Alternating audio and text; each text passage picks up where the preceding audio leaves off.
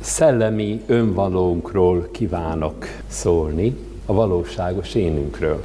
A legmagasabb rendű értelmi megnyilvánulás az élet szellemi megragadásának képessége, ami a láthatatlan világaink megismerésének eszköze. Fel kell, hogy ismerjük a szellemi lényünket. A szellemi lényünkkel meg tudjuk ragadni a világosságot, és meg is tudjuk ismerni azt. A szellem, a szellemünk valójában az ős mintánk. A szellemtudat az ember legbelsőbb értelmi mi voltával függ össze. Az alkotásaink lényege nem a formákban van, hanem a szellemi valóságban, amely által testet ölthetett. Egy alkotás lényege mindig az, hogy amikor egy néző, egy hallgató észleli az alkotást, vajon az alkotó a munkáján keresztül elő tudja belőle is hívni azt az érzést, mint amit ő érzett, amikor megalkotta az alkotását. Bizonyára érzitek, hogy egy színdarab, egy előadás, egy szobor, egy festmény csak egy apró kivetülése annak az érzésnek, amit az alkotó közölni akart velünk. Ebben az értelemben nem csak az a művész, aki létrehoz egy alkotást, hanem az is művész, aki megérti az üzenetet, és önmagában meg tudja szólaltatni. Ehhez mindig át kell, hogy szellemüljünk. Szellem szinten ajánlatos ezekre a csodákra rátekinteni. Több ezer éve azon dolgozik a sötét, hogy a szellemi létezésünk tudatát elhalványítsa. Szellemi öntudatlanság kerítette hatalmába az egész emberiséget. Nagyon fontos, hogy tudjunk különbséget tenni a két nagy szellemi erő között, a jó és a rossz között, a szép és a csúnya között, az igaz és a hamis között. Tudjunk különbséget tenni az alkotó és a romboló között, rend és káosz között.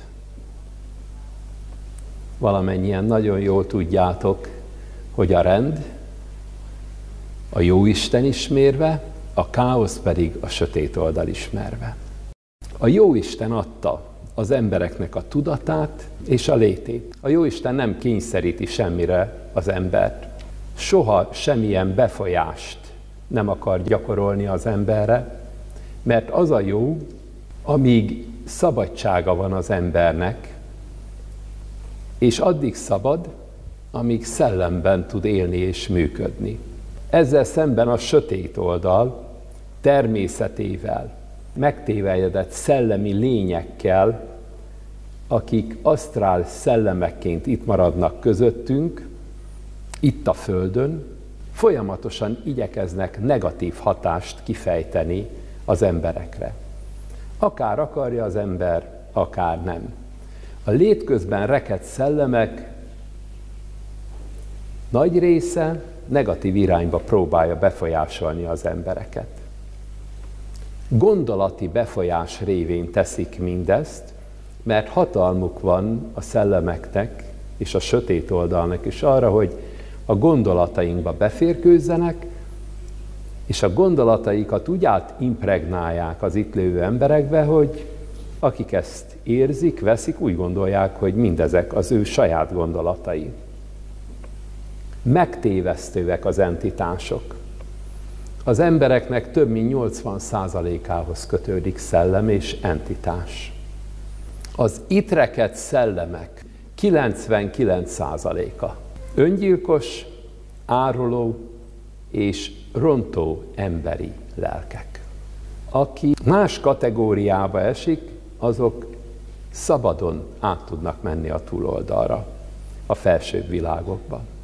Az emberek halálok után szellemben a túlvilágra tudnak távozni, a létközben itt rekedt szellemek elsötétült szellemeknek az alsó világba kellene távozniuk, de mivel tartanak az alsó világtól, hogy a pokolba kell menniük, inkább itt maradnak a két világ között, mint bolyongó lelkek.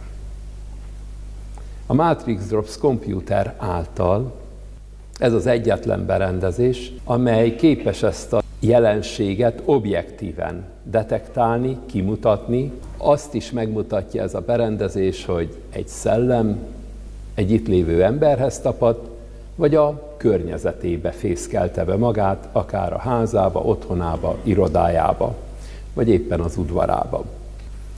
Vannak olyan speciális mátrix dobszaink, amelyek a megszálló szellemeket, illetve a házunkban lévő szellemeket távol tudják tartani tőlünk. Ezzel az emberek megtapasztalhatnak egy azonnali változást, javulást. Végleges megoldást az hoz, hogyha ezeket a szellemeket visszajuttatjuk a túlvilágra. Mihelyst a szellemeket távol tartjuk önmagunktól, illetve visszajuttatjuk a túlvilágra, attól a pillanattól megszűnik a hatásuk az emberekre.